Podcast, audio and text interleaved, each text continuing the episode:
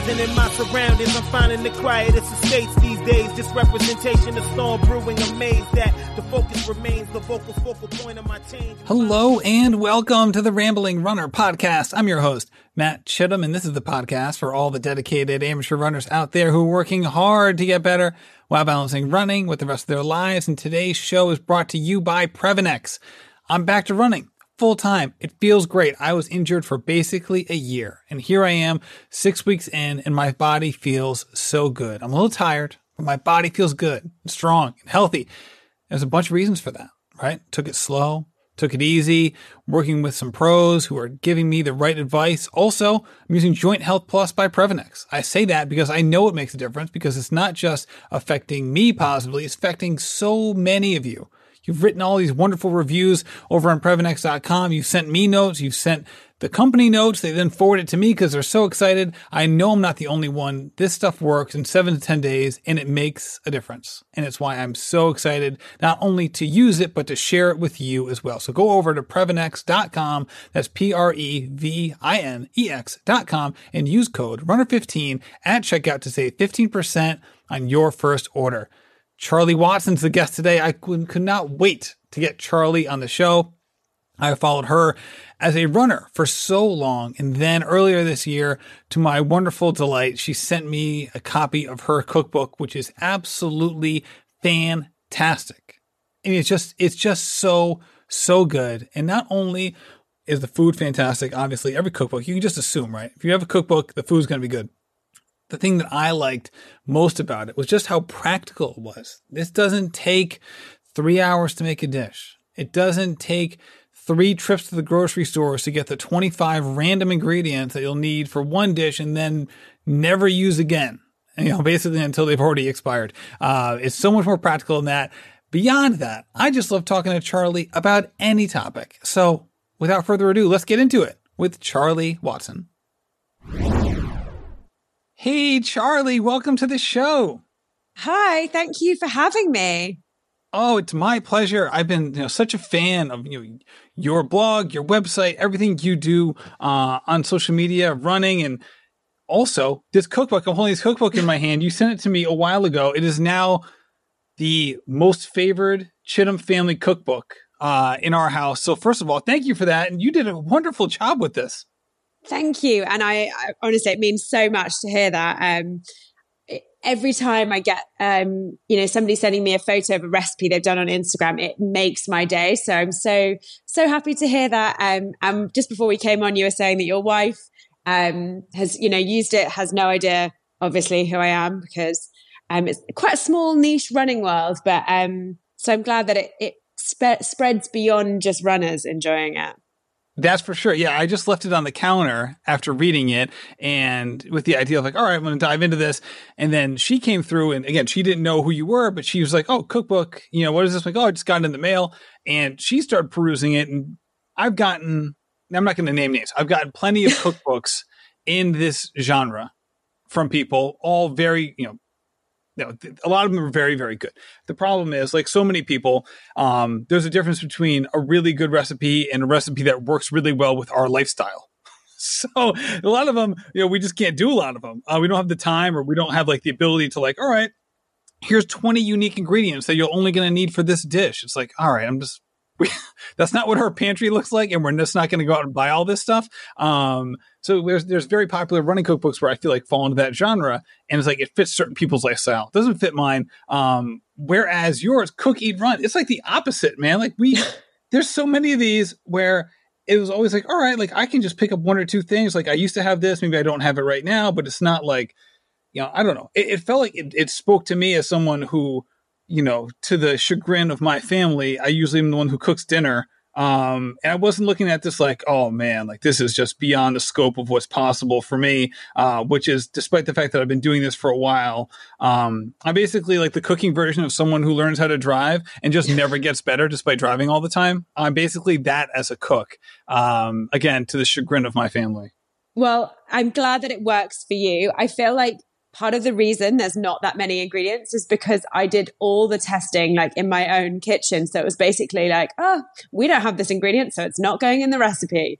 Um, so also things that I don't really like didn't really go in it either. So there are no olives in the cookbook, and there are there's no dill. I hate dill and olives, so there's no, there's none in the cookbook. See this, Charlie. This is why we are we are eating soulmates right here.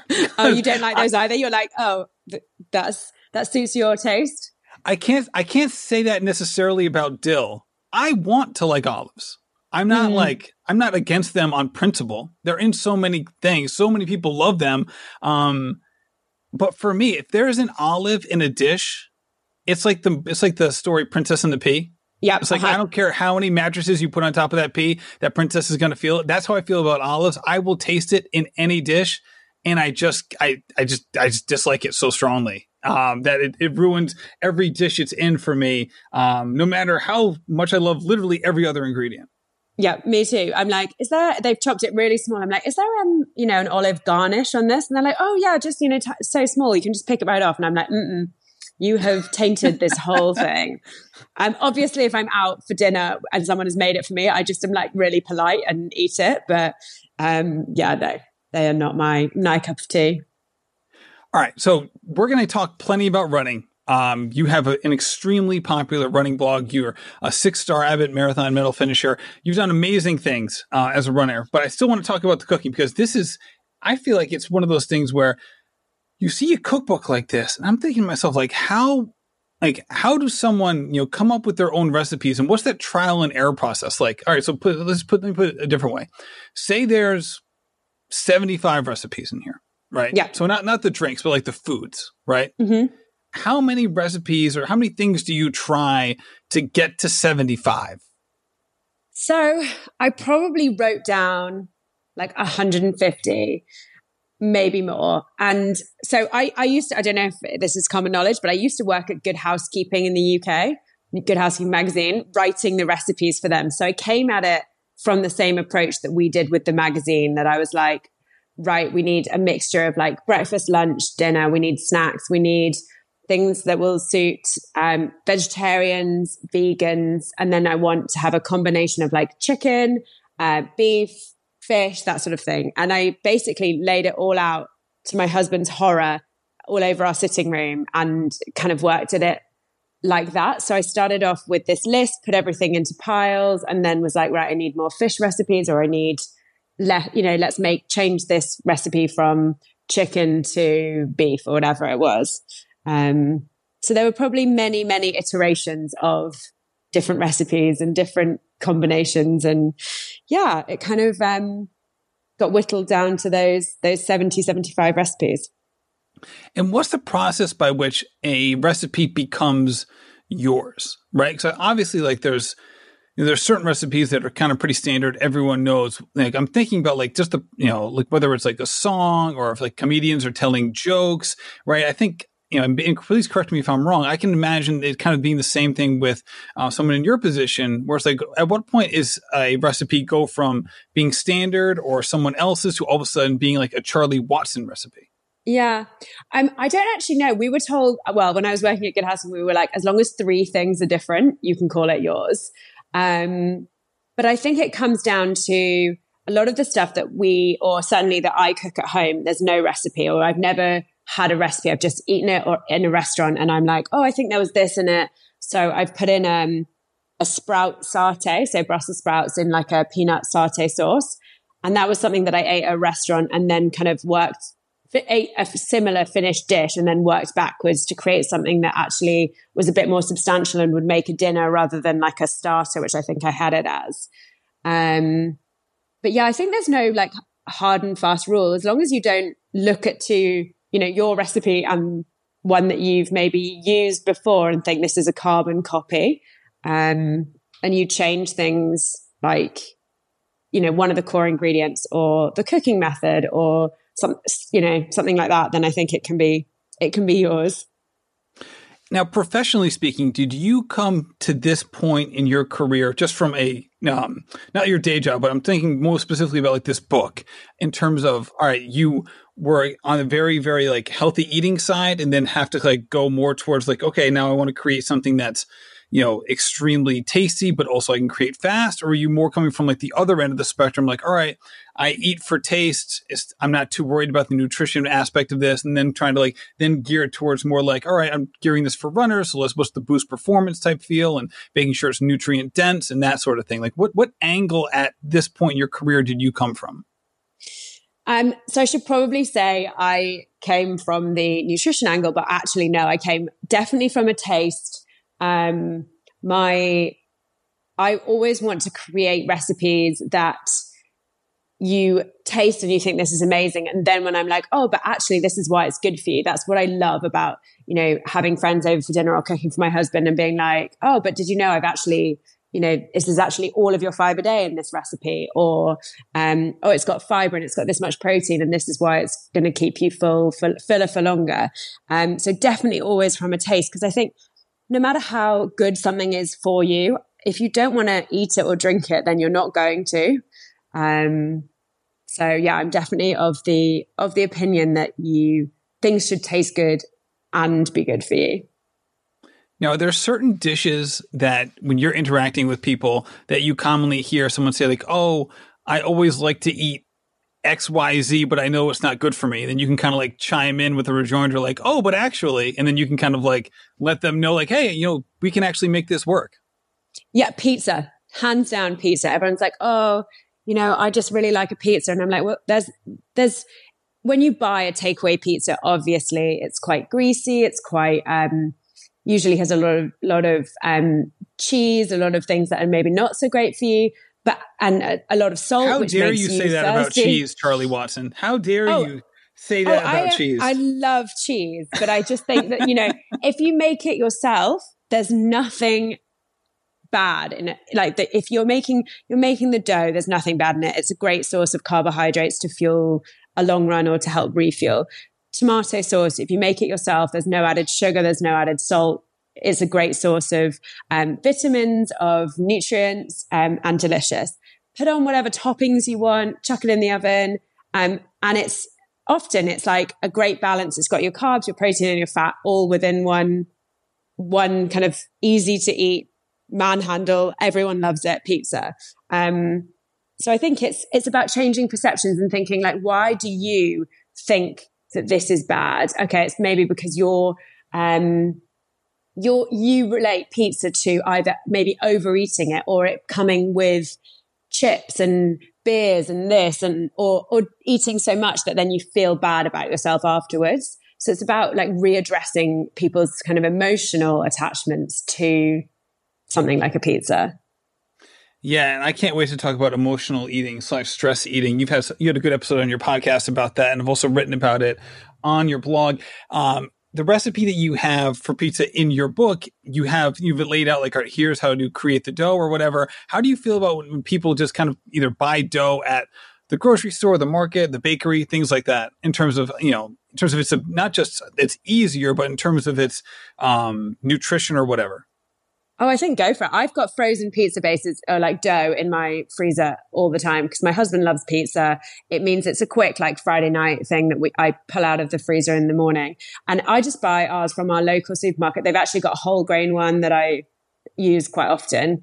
I think it's it, you know, if you make things too difficult for you to do, then you're not again, you're not going to do it. So it's about using right okay, like right okay, I can I can batch make a big thing of tomato sauce, put it in the freezer, like divvy it out into portions, and then it's ready to go. I can buy the whole grain frozen pizza base and it's ready to go. And then I can throw whatever I've got in the fridge on as toppings. And it's a great balanced dinner on a Friday night before my long run on a Saturday. Now, in terms of someone or yourself or whoever eating, say, someone wants to eat healthier, or just me, I don't have to like express this in some sort of vague person. Like say I want to eat healthier. I've expressed many times in this podcast my journey to try to do that. Um, I'm looking to do that. Would you find that part of this process is more habit based? Is it more like, all right, people just, you know, once they get in the habit of doing this, then it just becomes their reality? Do you feel like they need to make more of a, a concerted paradigm shift? Is it more of like, hey, you just find a couple things that you like and build slowly? What's what are some of the ways that you like to talk to people about making changes in this regard that are not only effective but also sustainable? Yeah, so I think it's about looking at what's realistic in your life. Like if you have no time in the morning and then suddenly someone's expecting you to cook up. I actually just listened to your podcast on the way here. Like I couldn't make an like a skillet sausage egg skillet in the morning. I just don't have time. But overnight oats work for me. Um, so I think it's about being realistic with the time, your energy levels, and like the finances. Like what can you, what changes can you afford to make in terms of um, like w- time, money, and emotional input into this? and then looking at what okay what things do you specifically like about what you're eating at the moment? What makes you feel good and why? And then what doesn't make you feel so good and why? And let's change those things the things that you're not going to be emotionally attached to to start with. So for me if someone came to me and said you have to give up chocolate i would anything else that came out of their mouth i wouldn't be able to listen to because i'd be like i'm not giving up chocolate. So um i'm just definitely like let's let's look at this as a holistic what's your lifestyle like? And then make small changes towards whatever your version of healthier is. Because i think for some people it's um it's about finding a balance between you know like an 80 20 where they eat I'm doing this in inverted commas, but like healthy 80% of the time and 20% of the time it's relaxed. It's I'm going out for dinner. It's I'm grabbing you know, a coffee on the go with a muffin or whatever. And then for some other people, they like to have a lot more control where it's all, it's calorie counted and it's macros and it's, it's whatever works for them. So it's looking at what their lifestyle is like, what their um, training is like, what their family life is like and work and what do they have access to and then making changes from there. Yeah, that makes sense. And I feel like it also could potentially be a sticking point in terms of when you gear it towards what people are used to, then also trying to push them to try new things and trying to find that kind of the balance between those two things. Definitely. I try and look at when I'm working with um a lot with patients, it's more of a like, what can we add into your diet? So let's rather than like thinking about something as negative and let's take this away, let's let's really try and focus on you getting at least five portions of fruit and vegetables a day. Like, where can we add those in? And then it's like, let's get a portion of calcium, you know, it's something, um, like a, you know, yogurt or a, or a milk based drink or some, or some cheese or something like that. So yeah, I get the cheese in there, but let's look oh, at the calcium. You're, you're, nailing it. let's look at like the whole grains. How can we make sure that every week you have 30 different types of um, fiber, like whole grains and vegetables and pulses and that sort of thing.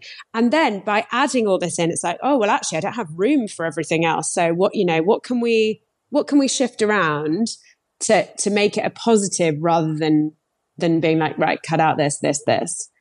Yeah, that makes that makes a lot of sense too, man. Yeah, that, that that really works, and I can see why when you talk in a positive way like that, that's like that's inherently positive because you're literally adding uh, not subtracting from something. Um, how that would work really well. Let's let's just dive into what what is your full time job right now? Because I know that you've had some shifting over the past year. Yeah, so I work as a uh, clinical dietitian at a hospital just outside London. All right, who is your client base within that hospital? So I work with um, gastro patients and like post surgical and um, a lot of um, oncology, gastro. We see a lot of pancreatic cancers at the moment. And then um, the polite way of saying um, is the care of the elderly wards. I usually say the old people. um, and and then I also have a, or it's just restarted, um, work with a, a diabetes clinic, a weight management, and a nutrition support kind of outpatients clinic. Now, in that in that um, arena, what has your experience been with people um, what do they need from a either motivation, inspiration, or just their thought process? What do they need in order to fully embrace the conversations that you're having with them, as opposed to getting the feeling of like, all right, this is either in one ear or out the other, or this is just not something they want to incorporate in their life, either because they're just not interested in what I'm saying, or because they like, hey, I'm going through this hard thing. I don't want to like now do another hard thing. I just want to like, I just want to finally just live my life after going through all of these procedures. Yeah. So it is so individual. Like for some people, it's they want to get out of hospital. Um, and for a lot of the care of the elderly, they just want to go home. And so I'm like, listen, like we need you to have some more energy. A lot of, it, of what I talk about focuses on energy. So people, let's give you more energy. How can we do that? Do you need to eat more? So do you need to eat more protein? Do you need to eat more carbs and fat as a, as a lot of the, um, elderly population, they're just not eating enough. So it's looking at maximizing what they are eating. And then with the weight management, with the diabetics, a lot of that, I, I'm like, do you, let's get more energy for you to have a better quality of life at home. Like, what do you want to do? What are you not doing now that you would love to be able to do? And a lot of that time, that's, you know, look after my kids or my grandkids, or I want to be able to, um, you know, enjoy being outside more. And so it's looking for them about, right, let's, let's stabilize your blood sugar so that you can have more energy throughout the day to do what you want to do. So that's what I focus on a lot when I'm speaking to different patients. Um, and then when they're really sick, it's just like, let's try and make you feel better. How can we give you energy so that you can get out, out of bed or just sit up and read or whatever it is at, the, at that time that they want to be able to do?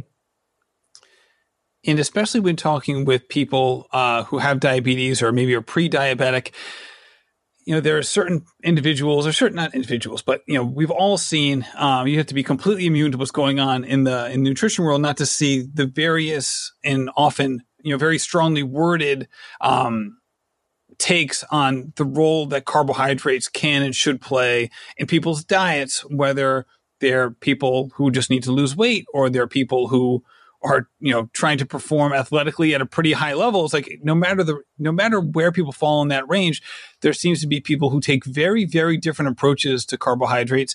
And at first glance a lot of these people have you know potentially similar backgrounds and education. And um, i know where i potentially stand on this but i'd love to hear how how you not only not only what you think about that topic but how you personally um, observe that contentious conversation that's, that's out there sometimes. Yeah, I think it's it's a difficult one um, because certainly where my sort of training, my background, my, the research that I've done, for me, the body's preferred source of energy is carbohydrates, um, and whether you have so I would typically talk to people about having between 40 and 60% of their intake is carbohydrates. And it's so individual because nutrition is individual. But I think whether you get your carbohydrates from sources like fruit and vegetables or whole grains or, you know, a mixture of all of the above and some refined carbs, ultimately, my belief is that most people function better with carbs in their diet. Right. And then the next question is always like, what kind of carbs are you talking about? Because not all carbs are made equal not all carbs are made equal, but also I think there is a place for most types of carbs in our diet. So we we have you know the complex carbs that are have more fiber that take longer for our bodies to break down, and those are brilliant to have um, most of the time. But actually, there is a place for quick release carbs, and that is while we're exercising and straight after to help replenish our carbohydrate, our glycogen stores. So if I would say the majority of the carbs in your diet should be these slow, you know, from from fibrous things like fruit and veg, like oats, like whole grain bread, whole grain pasta, that sort of thing. But then there definitely is space for you to have the quick release, which is in things like milk products and um, if you want it, like cakes and you know, have that donut after your after your long run if you want to, or or or at the birthday party. Like I don't think that there need to be they need to be vilified um, for most people. There's always this caveat. I think that you know when we talk about nutrition, it's it's it's nutrition is so individualized that I can say this is my belief, but there'll be someone that comes in and they actually can't have that and And so I think it's, this is my, for the majority, not necessarily the minority, if that makes sense. Yeah, and one thing that's very particular to 2020 is the idea, well, two things really, is the stress eating and, you know, sometimes coupled with that and sometimes not is just food availability. We had certain periods of time where getting to food was harder. And then we had other periods of time where like that wasn't an issue, but all of a sudden I'm in my house all the time and I'm just in my kitchen, like covered, you know, surrounded by food. And obviously, like I'm blessed to be in a situation where you know we don't have to worry about going hungry, but it's a different situation of like making sure I don't eat myself out of house and home simply because I'm bored and it's just sitting there. Um, what has been your take on on, on these two things? Because I think sometimes they're linked, sometimes they're not, but they're definitely much more prevalent this year than sometimes in years past. Oh, tell me about it. We had um, at the hospital a lot of East leftover Easter eggs delivered that obviously weren't sold because people weren't doing their usual Easter activities. And so there was a time where I was eating like, you know, half an Easter egg every day. And I was like, this is not good. Um, I'm just eating this because it's here. And as you say, because I'm bored and I'm tired. So when, you, when you're kind of at home and you're eating, I well, I try and look at like why am I eating this? Am I is it because I'm bored? Right, okay, like, I can go and do something else. Is it because I'm tired? Okay, maybe I should go to bed earlier or choose something, choose a snack that is going to give me give me the boost in energy, but that's going to sustain it so that I'm not going back into the cupboard in 15 minutes time.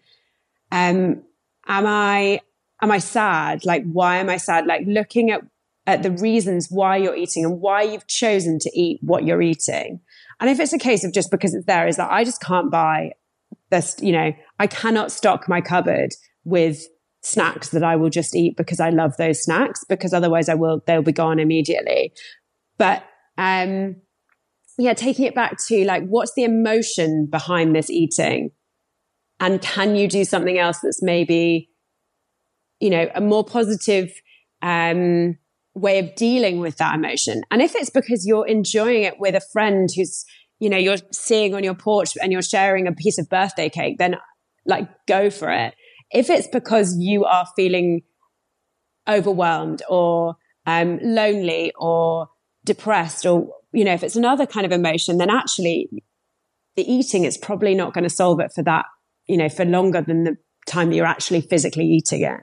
So looking at what, what positive thing can you do? Could you go for a walk? Could you often, I just need to have a cup of tea or a, you know, a glass of water or, or like liquid. I'm often thirsty is when I think I'm hungry and I'm actually just thirsty. Yeah, you made a great point there um, in terms in terms of the foods um, or appetite's connection to the mental health process.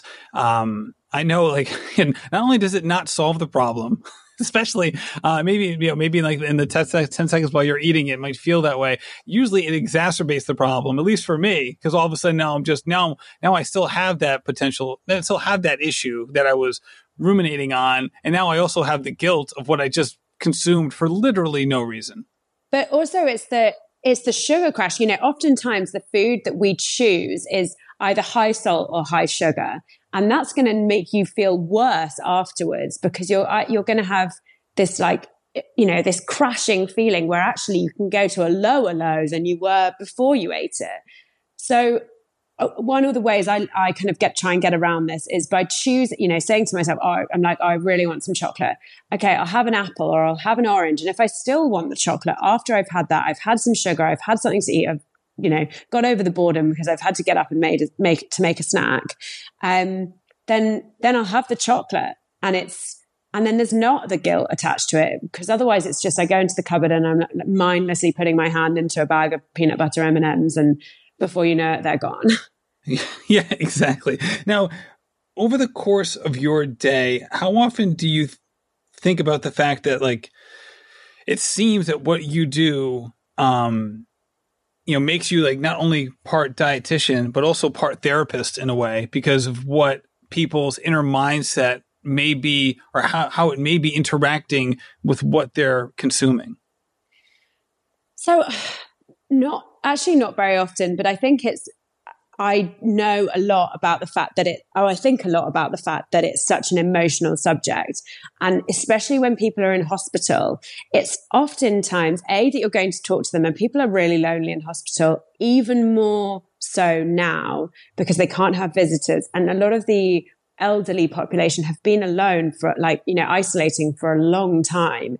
So they're just grateful to come and talk to you about something that they that they have a control over, that they can have an opinion on, that they know about, which is so nice. And it, you know, I have lovely conversations with, with patients for that reason. When, you know, when medication and surgery and treatment go so far over their heads, you know, talking about, well, what do you like to eat? What, what, when you're feeling ill, what kind of things do you like?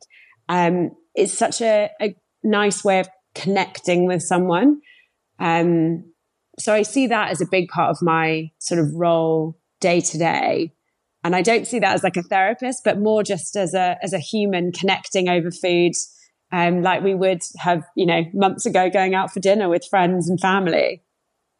Yeah, exactly, exactly. All right, let's transition to your life, your running life. I guess um, you have you've done you know so many things. Again, six star finisher, um, which is absolutely incredible. And one of the things that always struck me um, as a follower of yours is just the just the upbeat, joyful, energetic way you seem to approach running. Is that something that you consciously try to cultivate, or did you come to running because it provided that for you?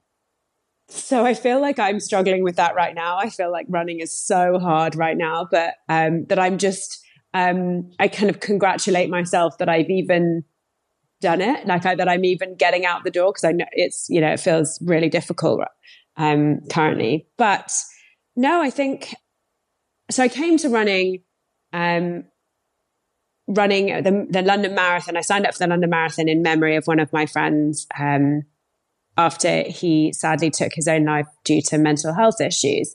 And so I always saw running as this like, right, let's transition this or try to do as much as we can to transition this into a positive and think about think about my friend when I'm running, think about what, him while I'm doing this marathon and and channel my grief into something good. And so I, you know, whenever running is hard, that's what I think about. Like, why did you start? Why did you continue? Because I think that's a lot of us think about that, you know, when we're out there 10 miles into a run and you're like, oh gosh, let's keep going. Um, and also just, you know, being kind of grateful that I have running because it's brought me so much that I just feel so grateful for that. Um, and so I always even when it's feeling feeling hard or it's dark or it's raining or um, miserable, try and kind of channel that sort of side of my emotion towards running rather than uh, this is hard and everything hurts. So you've finished a lot of really fun and exciting races and you've done, you know, really cool things in the running world. And one thing, one goal that you've talked about quite often and something that you still view as a, as a goal that you want to accomplish is uh, qualifying for the Boston Marathon, getting that BQ and, you know, you know, reading your blog. It was something that you really seemed to be not that you're focusing more on it, but that you really had pegged 2020 like, all right, I'm going to run Manchester and I'm going to make this happen. I'm really excited for this. And you were working hard for that. And then things sort of went awry. Can you tell us a little bit about what happened just from a sickness perspective? Because it seemed like it really came on and affected you in certain ways, but you're such a positive person. I could tell you didn't really want to dwell yeah. on it in your writing, but then all of a sudden you're like, oh, the marathon's not going to happen. And, and, um, yeah, can you just speak to that at all? Yeah, I mean, I still I still don't know what it was, and you know, I said to you before we came on. Now I'm wondering whether, like, actually we had COVID here before because I was so ill over Christmas, and it just took me weeks and weeks and months and months, and I I still don't have the energy. I don't feel like I had the energy levels that I did last year, and probably that's a combination of like stress of having a full time job that is not the nine to five, um, you know, sitting down kind of role and and just kind of navigating what's this new normal. Um, but yeah, I I was super like fluey, disgusting over Christmas and New Year, and then just never kind of rebounded from that, and then felt like I had twinges in my legs, and because I probably came back like you know tried to do too much too soon, um, got plantar fasciitis. um, and essentially pulled out of Manchester Marathon before it was cancelled, but pulled out. And then then lockdown happened, and I didn't run for several weeks, and got a Peloton bike and just went on that instead, and found found a real enjoyment and stress relief from that that has now enabled me to kind of start running again, albeit at a much slower pace and lower mileage than I was previously. And one of the things you did early in 2020 was head to Atlanta for the uh, American Olympic trials and the marathon. What was that experience like? Because one of the things that you wrote about was that it kind of reset or maybe kind of reconfigured your thinking a little bit in terms of um, goals or goal setting, or you kind of alluded to that. So, what was that experience like for you, not only in terms of the entertainment perspective, but its impact on you personally? Yeah. Oh my gosh, it was such a fun weekend, and I'm so grateful to have had it because, um, you know, I think that was one of the last times I was able to travel before before we kind of that was halted. Um, and yeah, I just I went with Lindsey Hein and a group of friends, and and we just had the absolute best time in Atlanta. And it and it. Do you know what? For me, it was the hearing the the everyday runner stories. Again, I'm using you can't see me, but I'm using sort of um, air quotes for that because to me, these are all incredible elite women that are running a sub 245 but it was hearing and and the men as well but um hearing their stories of how they navigated training at such a high level with full-time jobs, with families, with, um, with other commitments that I was like, I can like, it just made me think I can do this. And no matter how long it takes me to get there, I will do it. Um, I'm quite stubborn. So, um, I literally came away being like, I, I don't care kind of what year I qualify, but it's, it's going to happen. It's interesting, right? Because I saw this phenomenon on my show leading up to the trials was so many people were more interested in not I wouldn't say sub elite because these you know these men and women were still blazing fast, uh, but people who weren't necessarily in the mix to qualify for the Olympics. Kind of that next tier down, or maybe even another tier down from that, but people who they felt like were living lives similar to theirs or, or lives that they could imagine as much more of, you know, um, an everyday person's life, whether it was similar to theirs or not, it was almost um, inconsequential, but it wasn't like I live the life of a pro and I'm going to try to be as fast as I can. And that kind of duality for so many people really kind of brought that home kind of sounds like in a similar way to you, but I just saw that happen so often in the lead up, whether it was, you know, people I'd featured on one of my shows or you mentioned Lindsey on her show or, you know, a dozen other shows that kind of we all listen to. Yeah, definitely. I think that you can, we can relate to them a lot more than the elite runners. Like, yes, I love listening to like a Des on a podcast and hearing about their lives, but actually what I love more is hearing about the mum from, you know, like, okay, Roberta Groner, I feel like straddles both worlds here, but you know, I love hearing about how does she make it work? How, how do people like Roberta train hard, have a family, have a job, have so much going on and, and still manage to, to run to such a high level and so fast. Now, obviously it's all relative in terms of like my trying to BQ and them trying to, you know, qualify for the world championships or the Olympics. But there's there's similarities in terms of like, okay, you have to prioritize and you have to you have to be willing to get up early and make sacrifices that are worth that you think are worth it. And can you have a nap during the day? No. But could I go to bed earlier? Yes. Could I do this? Could I give up half an hour of mindless Instagram scrolling? Yes, I can to swap that for stretching or strength or sleep or focusing more on my own nutrition because I'm actually terrible at it and I have something that I have to work quite hard at. Yeah, that's a great that's a great way of putting it. Um, and when you say it's all relative, it's so true because ultimately part of the reason that those folks are so easy to root for and to is so much fun to follow is that they're basically trying to do the same thing that we are, and that is reach their potential within the constraints of their life, which we can say, oh, I have the same constraints well, they're trying to reach their potential. I would like to reach mine.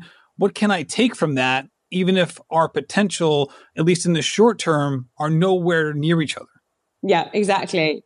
Exactly. And also just kind of remembering I, I, it makes me i'm like oh, i need to remember that actually i can't fit in 100 miles a week because i run significantly slower but what's my percentage so if they're running their easy pace at like seven minute miles and i'm doing nine and a half or whatever like percentage wise what you know what's and relative wise like what is the equivalent of their hard work and my hard work um and just comparing in a way because you're like, right, well, what if they if they can manage that? How could I, you know, tinker with my own life to manage it? But also being like, right, okay, they also have probably a bit more support in terms of like physios and sponsors and all of that sort of jazz. So, so yeah, taking taking what you can from it and and using it as inspiration and motivation for your own life and training. Yeah, that's a great way of putting it. I actually had a similar conversation with one of my athletes. I think it was two weeks ago, and we were talking because she can like run all day, but she's not like, again at, at the pace of a Roberta Groner. And I was talking to her, and I was like, listen, like a lot of these pros, they, if they're running doubles, it means that they're not running more than 75 minutes for their first run of the day. And that's why they're doing a double is that then they'll run you know an hour no half an hour or 45 minutes in the afternoon. So they're basically accumulating two hours of, of time on their feet at one time. So it's like don't look at the mileage. They're like oh they ran 11 miles in the morning. It's like yeah but they were running at a seven minute pace. Um you know versus like hey you you, you ran seven miles today. Like that was a lot. Like cause you you ran the same amount of time that des linden ran this morning Mm-hmm. You know, you might have covered less distance, but you ran the same amount of time, and that shouldn't be lost on you. Yeah. But it's so easy to forget that because you know oftentimes we don't think about time on feet in that in that way, and especially if we're not maybe as fit as we once were. You know, it's easy to kind of you know sometimes the self comparisons can be even harder to to stop doing um, in a negative way because say, all right, well, like I used to do X, Y, Z I'm not, you know, significantly older than I was back then. I need to get back to that point. Why aren't I there yet? And it can just, that can be frustrating sometimes. Definitely. And I also think a lot of people, myself included, are doing that. Like, you know, last year, where was I in tw- this time in 2019? And for a lot of people, a lot of people have thrived with their running and their fitness during, during the last six months. But a lot of people have struggled because there's been job stresses, there's been financial stresses, there's been just the unknown. And, and for a lot of people, actually, you know, running has been more of a stress reliever than a performance based thing. And so it is, it's easy to think, oh, this time last year I was faster, I was fitter, I was, um, you know, my mileage was higher. But again, it's about like giving yourself this grace and being like, well, actually, I didn't have all this stress to contend with, or I had a goal race on the, on the calendar that was definitely happening. And now no one really knows what, what races are going on how they're going to happen. Um, so yes, I think it's giving yourself the grace that when you compare yourself to yourself and when you compare yourself to, you know, professional athletes. So how are you making sure now that you get back into running, you're roughly around what? Like I remember I was reading your blog post. I think the most recent weekly training blog post you had up was like you're around oh, 20 gosh. miles a week. That week it was like yeah. a month. It was like a month ago or so. How are you making sure how how are you doing at returning back to running in a way that's you know healthier than you did earlier in the year when you got plantar and all of a sudden had some some other injuries pop up? So i'm being much more diligent with my strength training. So i'm doing it twice a week um sort of non-negotiable. Even if it means that i can't run on those days i just am like right these these this is happening. Um and I'm trying to be kinder to myself. I don't always do a good job with that. Um, and, and making the, making the most of the time that I do have. So I've started running twice a week on my lunch breaks, which means I stay later at work, but I, I feel like it's a nice way of breaking up my day, getting out, enjoying some fresh air, kind of reinvigorating myself, although it does sometimes mean that I go back to work with crazy hair. But um, yeah, just just kind of congratulating myself every time I get out there rather than just on the hard workouts or the long runs, which I definitely used to do. Um, and trying to focus on this time as as using running as a stress relief, using running to build fitness for whatever is gonna, you know, whatever I want to do later on in the year. quite into hiking at the moment. I just went to Norway with a friend and we really loved hiking out there and have some has some other trips planned. So um, Charlie, my jealousy is like is like running over right now because it's like hearing somebody planning travel like in my mind immediately was like, wait, what? Like, what's going on? Because so many people here in the U.S. like the idea of travel is so anathema to our daily life at this point that like it literally took me a second to realize what you were saying. so yeah, we've got some um, air corridors that we're allowed to visit from the UK that are deemed sort of safe. And whilst I wouldn't like go to a big city, we I I do feel comfortable going kind of safely to places that I can be outdoors. So yeah, we went to went to Norway, went to um, basically spent two days outside hiking. I've got a trip to to Switzerland planned for the end of September. Again, just being outside. Um, yeah, my, I mean, my husband works in the travel industry, so it's been a, an interesting time. But I feel like a lot of the airlines, a lot of the travel companies are doing a really good job at at trying to you know maintain safety. And so, yeah, I, I think it's definitely something that I feel like you need to make your own decision on whether you feel comfortable to travel. But at the moment, the travel that I've got planned, I do feel comfortable doing. Oh, that's awesome. All right. So we know about a long term goal that you have. We've already talked about it. Do you have any short term goals, um, both from a running perspective, but also here as an author? Because I don't know if like all of a sudden you're on like you know you caught like caught the writing bug and you're going to start producing this stuff on the regular. Um, in terms of the book, no. Oh my gosh, it was probably the most stressful thing I've ever done. It every deadline for my book coincided with um, I don't know whether in the US you do the same, but we had a big dissertation that I had to write for my university degree, and every deadline basically lined up with, you know, oh, you've got another another edit due, and it was quite stressful.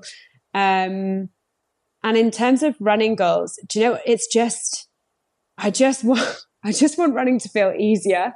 Um, but I don't know how I, you know, how you define that because you, whenever you, you know, you, you make progress and so you actually run faster or you run, run longer. So it won't, but I just want running to feel as good as it did again. And I, you know, I think it's, um, obviously that's relative, but yeah, I just, I want to feel more confident in my own running ability again.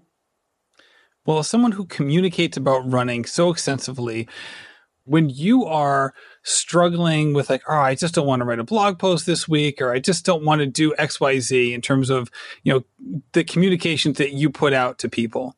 What are some of the things that people have said to you in the past that make you inspired to kind of keep doing it? Yeah, so mostly it's like, thank you for talking about this. Either thank you for sharing that it's difficult, or thank you for sharing that this bra doesn't chafe you when you run, or that you, you know, t- TMI, but peed your shorts during the Boston Marathon when you ran it, you know? Um, I think it's, you know, it's people being like, I really related to you. And I, I, I, you know, I got out for a run this morning because you shared that you didn't want to, but you went anyway. Um, it's it's kind of like I feel like it's just talking to to friends really, and that's who I write my blog for, and it's and it's a very conversational style because that's who I feel like I am communicating with. Well, if someone isn't already following you or learning more about you on the regular, where can they go to do that? Um, so I share very regularly on my Instagram, which is just the runner beans and on my blog, which is um, therunnerbeans.com. And if people don't know, I realize that in America, you don't have runner beans as a vegetable. I only discovered this fairly recently. Um, so yeah, it's the reason in my blog and my Instagram is called the runner beans is because here in the UK we have a green bean that's called runner beans. Yeah, that's funny. When I first saw that, I thought you know, when I first saw your your blog and you know your Instagram handle and all that, I first I thought it was an inside joke that like Beans was like your nickname as a kid, and you're like, oh, I need a name for something. I know, I'll just use like my nickname as a kid and put Runner in front of it. No, yeah, it was. If I was going to do more. Well, it was always going to be kind of cooking and running, um, and it slowly morphed into more more running than cooking until until the um the cookbook. But yeah, it's um, it was supposed to be like how can I balance the two? Oh, let's let's call it this. But and it's it's stuck for I think eight years. I've been blogging now. Oh, can't go away now, Charlie. Thank you so much for coming on the show. This was a lot of fun. Thank you so much for having me. Really appreciate it. Charlie, thank you so much for coming on the show. This is one of those conversations where I felt like shoot, we could just talk for hours and hours. Maybe I would want to talk to Charlie for hours and hours. She might not want to talk to me for that long. But needless to say, I enjoyed this conversation so much, and I hope you did as well. Shout out to our friends over at Previnex. Go check them out today. They've helped me so much with my supplementation. Uh, I also am a big fan of their Neurify Plus, which is kind of like a mix between a protein powder and meal replacement shake. I have it every single morning after my run. It's my go-to and it works great. I'm just such a big fan of this company, what they do, who they support, and how they do it. So go check them out today, Previnex.com, and use code RUNNER15 at checkout to save 15% on your first order. Thank you so much for listening, and happy running. This has been a production of Rambling Runner Podcast. This podcast is produced by David Margetti of In Post Media. Thank you to Meta P for the music. His song Righteous Path featuring Rex Mayhem and Chip Fu is produced by Symphonic Bang.